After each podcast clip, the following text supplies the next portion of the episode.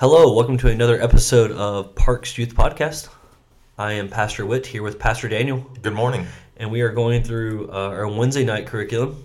We've uh, last couple weeks we continued our workshop through how to fight sins. Um, just a reminder of the goal of our Wednesday night. It's a discipleship curriculum, and so parents, I mean, just have this hopefully prayer in mind uh, with your students. Christ has told them, told the disciples, go make disciples, and so there should be a goal, you know, in our, uh, you know, th- th- we see throughout our, our front window through our windshield, right, that your students would have people in their life, if not now, but in the future, that they are pouring themselves out, you know, into that they would be helping cultivate and to teach them to observe what Christ has commanded. So these Wednesday night curriculum is not just for your students to take and learn. Oh, that's great for me. The goal is that we're giving them a workshop, so information, and we're giving them things to do in class as well as homework. So they should have notebooks, they should have pens, they should have Bibles, so they can be taking notes. Because ultimately, we want to see is that the Lord grows them in the future. They'll be able to sit across from someone else and be helping them with how to fight sins. Uh, we don't want to just be hearers of God's words only. We also we want to be doers. And so maybe uh, if you're a parent listening, you know, ha- have that conversation with your students of what would that look like in the future of being able to care for someone else and to help um, walk someone else. Or uh, Daniel, you disciple people. Yes. When did you start that? When, when did I? When was the first time you discipled someone else? Oh wow. Um, I remember uh, going off to college. I'm trying to think.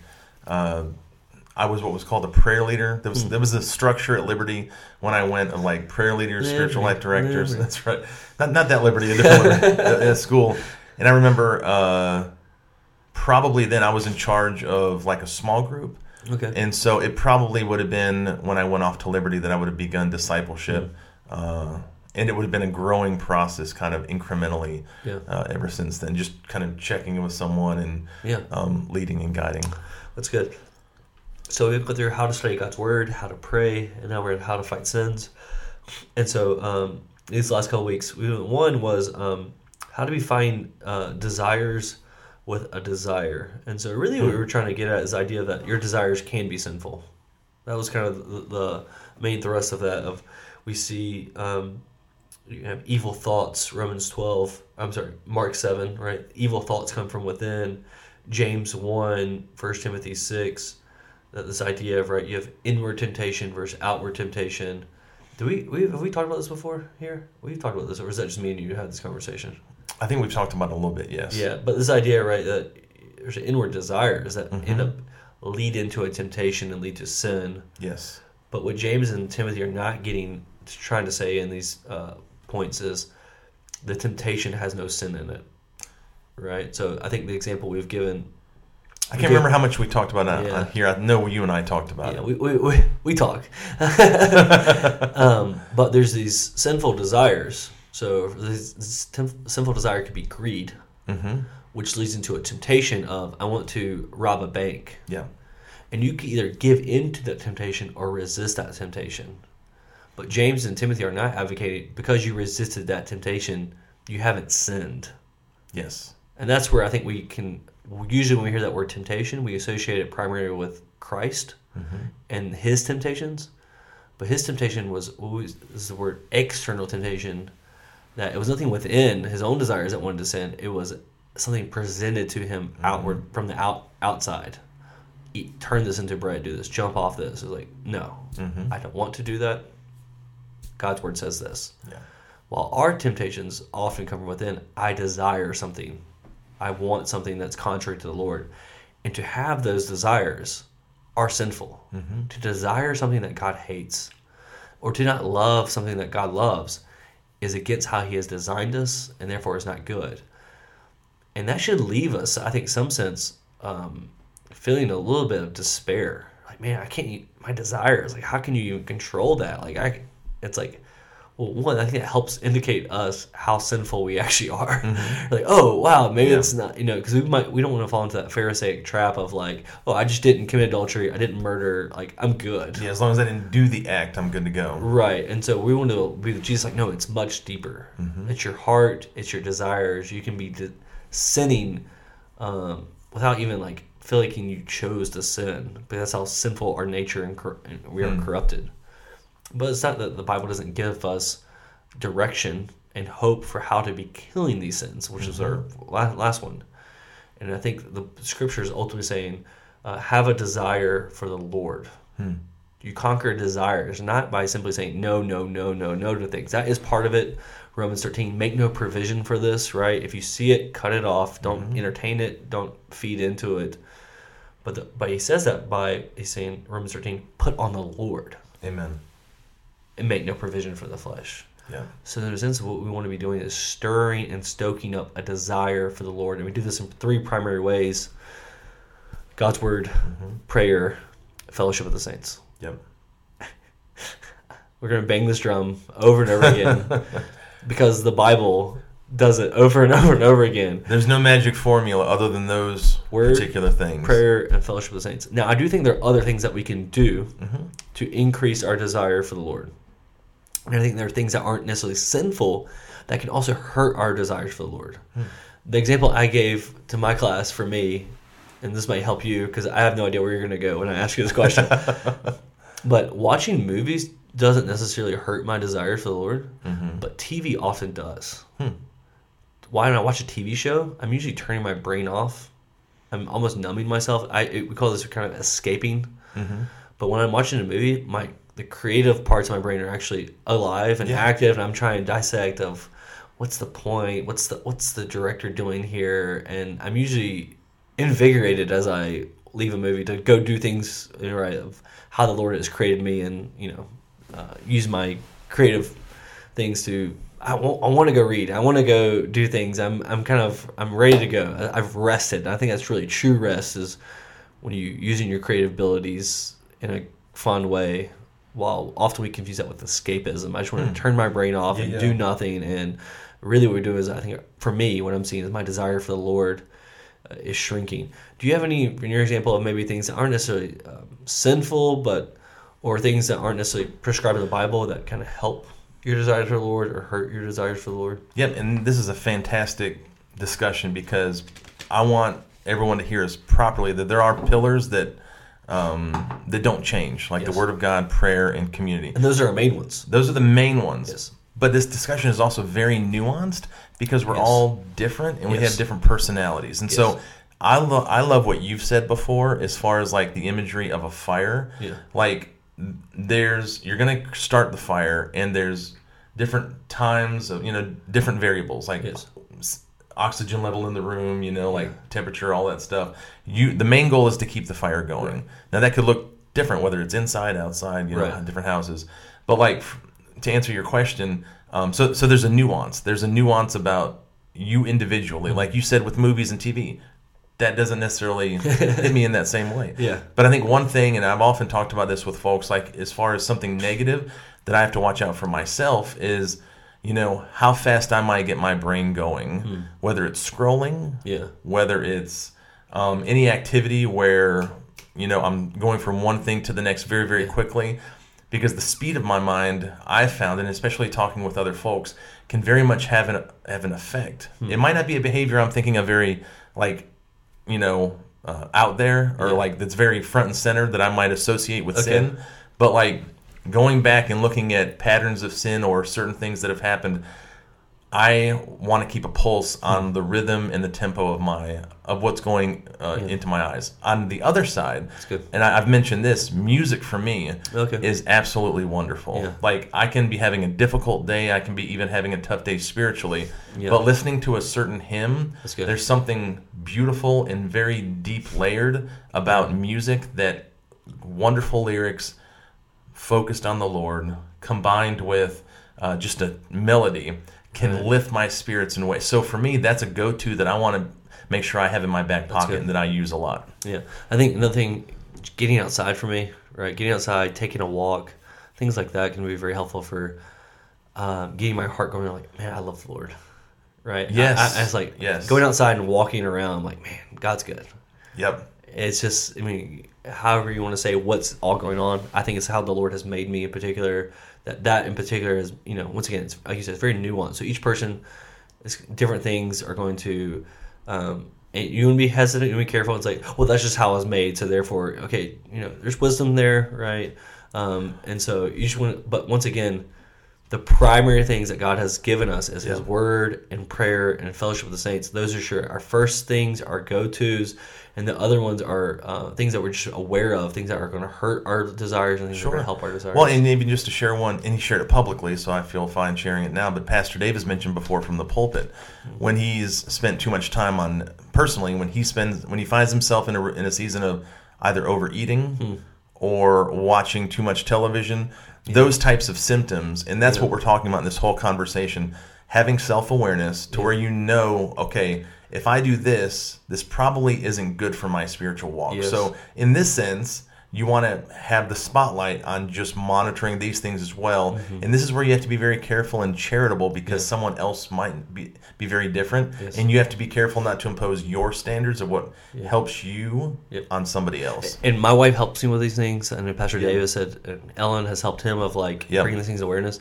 Once again, it goes back to our important thing: you need to have people who are speaking into your life, uh, friends, accountability partners, students, having your parents speak into your life of like, are things, are there tendencies that you see in me?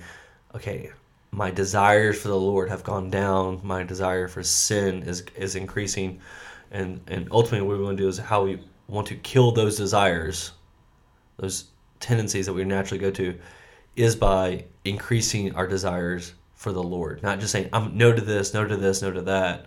That's a one way of fighting sin. But ultimately, our desire is, I don't even desire those things anymore because I love God. I love Christ. And that's where even if those desire it's the appetite language that Mm. we've talked about what it's going to mean to be a christian in this life is that you're always going to have dual appetites Right. you're doing everything you can to suppress the appetite of the flesh Yes. and to feed the the spiritual appetites Mm-hmm. And so flooding your mind with scripture fl- flooding your mind with praying to the lord with encouragement some days are easier than others Yeah. too like you fight fight fight and that's where you give grace to yourself Mm-hmm. but you never stop making every effort That's good. And then we talked about another week uh, how to fight our sense with uh, what is our conscience, and I think our, our conscience is a gift from the Lord. It's how we were designed. The definition that we used. There's a book in our book nook. Shameless plug. it's the Art of Turning by Kevin DeYoung, and he it's a really short book, and he talks about really our conscience, and um, he says that it's the moral faculty within human beings that assesses what is good and what is bad. So it's short, to the point. It's the moral part in us that's assessing good and bad. And so, uh, it, it, how it works, uh, Romans 2 14 and 15, it does this, right? Of the, the, the Gentile without the law says it, it, it's accusing us or excusing us, right? We're doing this to ourselves, right? So that he says that, you know, they're, they're not by any means innocent just because they don't have the law. Mm-hmm. He says they have a law written within them, right? He's talking about this conscience of it's either accusing them, it's of you've done wrong, or it's excusing them, it's defending us, you have done nothing wrong, you're, you're innocent. And really, the Holy Spirit, He is different than our conscience, but mm-hmm. often working with our conscience mm-hmm. and bringing things to light, convicting us of sin. So, it- usually, what the Spirit is doing, uh, going to the Word, or, you know, primarily a lot of times using the Word, gives us knowledge to our conscience. This is you didn't know about this or you didn't think this is wrong, but the spirit tells us, no, here is the thing, see it clearly now. And what our conscience does is assesses as, oh, okay. Here, the spirit brings this knowledge to us that we didn't have. Yep. And in the but and the come from this, right? We can either then obey or disobey still. And this is where we went into different ways that our consciences may be off. You have your evil conscience, which is Hebrews 10 22. And an evil conscience is one that accuses of wrong, uh, but we don't do anything about it. A seared conscience is 1 Timothy 4 2. It's similar to an evil conscience, but because it has been ignored too many times, we can no longer feel it anymore and it doesn't work properly. Then you have a defiled conscience, Titus 1:15. A conscience that is completely off. It loves and celebrates that which is bad, and hates, mocks, or puts down that which is good. Hmm. And then lastly, you have a weak conscience, which you see this in 1 Corinthians 8, verse 7.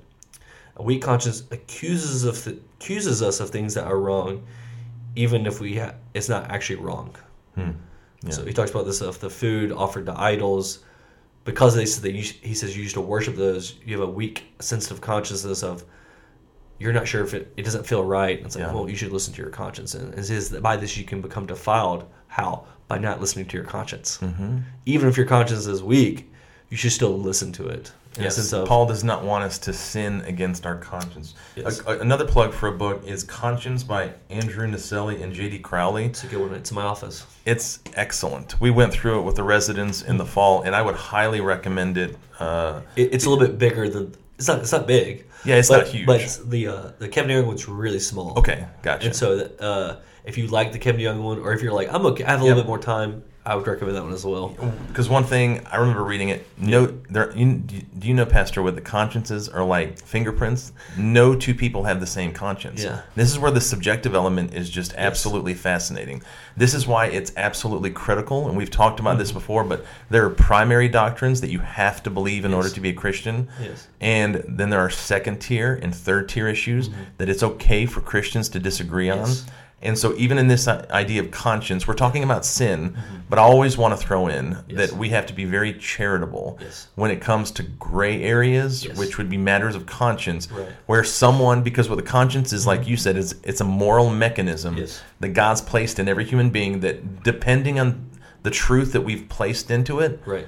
it it tells it's like an alarm system, and this is right, this is wrong That's right. meaning that mine can be very different from yours and so even when i'm looking at different topics within the church or christianity if they fall within a second or third tier Yes.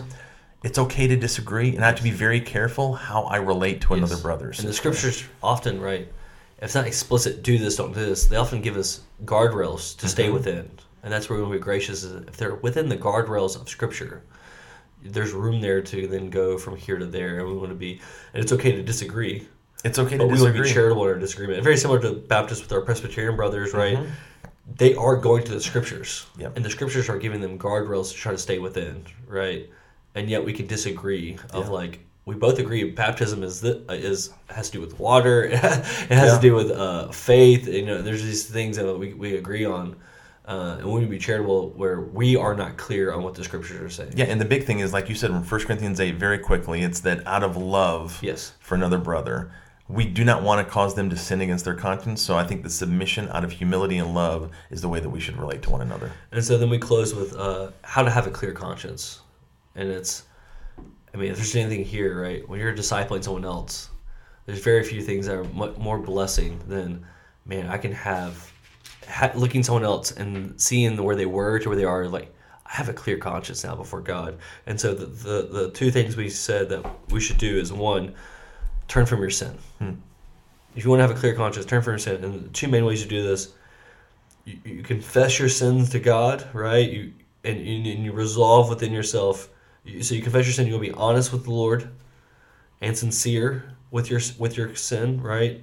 Be give Him details, right? Not in the sense of boasting in it, but you don't want to make your sin so vague that's intellectual confession and not a heart confession. I did this. I know that was wrong. I know you hate this. I did that though. Not I, str- I struggle with this.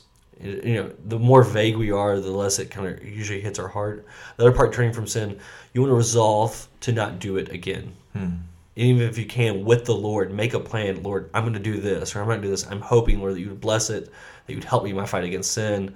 But I'm going to do this, so I, I wouldn't do this again. Right? Resolve to make tangible ways to turn from sin. The second thing you want to do, turn to Christ. Right? John, First John one nine. We already quoted it today, but right, if you confess your sin, He is faithful and just to forgive you of sin and cleanse you from all unrighteousness. You, you go to Christ because you believe that you can be forgiven of this, Mhm. and that uh, grace. We know grace can only come uh, from the person and work of Jesus Christ, applied to us by the Holy Spirit. We go to Him in prayer, confess our sin, and He cleanses us of our sin. He is faithful and just and he offers forgiveness. And so, um, maybe a little longer text, Hebrews 9, 8 through 14, a good Mhm. text to look at. He takes the defiled, he makes it undefiled. Not Yeah. through bull, blood of bulls and goats, but through the blood of Jesus Christ. Yeah, and just add, add one quick thing is that sometimes there can be those of us who would have a sensitive conscience, meaning that, like what you were just saying, we've gone to, to the Lord, we've asked for forgiveness, and sometimes we still feel guilty. Mm. And sometimes, and this is where we have to remember that our consciences are not infallible, Yeah. and we don't know if it's our own flesh. We don't know if it's the enemy uh, attacking us. One of my favorite verses to to remind us uh, of this of a wonderful truth is 1 John 3, 19 and twenty. We will know by this that we are of the truth, and will set our heart at ease before Him. That if our heart condemns us, hmm. that God is greater than our heart, hmm. and He knows all things. That's good. One of my favorite parts is when Peter, when the Lord was restoring Peter, Yes. and He asked him three times, "Peter, do you love me?" What the way that Peter appeals on the very last time, he says this, "Lord, you know all things. Yeah. You know that I love you." Just meaning that, just be careful because, like I said, sometimes you can feel guilty even though you've confessed. And so, a wonderful prayer is that, Lord, you know I've confessed this. You know all things. You know that I love you, and I'm sorry for what I've done. Yeah, that's good. It's very similar to 1 Corinthians 4 4. He's like, I'm not aware of anything I've Yes. done. He says, the Lord. The Lord. I, I, I- by no means am I acquitted, but just because my own conscience doesn't bear me witness. He is ultimately our judge. Yeah. Mm-hmm. The conscience is a gift from the Lord. And it's a good gift when we have a clean and clear conscience. It's There's almost nothing like it, right? Amen. It's And that's what we want to strive for. Parents who want to strive for. Are there things go through this list of sin, you know our conscience seared, defiled, you know, and just kind of talk to their students. Are there things that you know you're doing wrong? Hmm. And what, what do I do then? Confess it and turn to Christ. It's that easy. Amen. It's that sweet. Uh, Pastor Daniel, would you pray us out? Absolutely. Dear Father, thank you so much for the gift of giving us a conscience, Lord. Please let us do everything to that we can to live in a way where, like Pastor Witt just said, we will have a clean conscience. And even those times when we have come to you and we have confessed our sins and we have forsaken them and we still feel guilty, Lord, let us rest in your omniscience. Let us rest in the fact that you know all things, Lord. You know that we love you. Please let us walk in a way that is honoring to you. Give us clean hands and a pure heart, always resting on what you have done in your finished work on the cross and nothing in what we've done. Mm. We love you, and we pray these things in Jesus' name. Amen. Amen.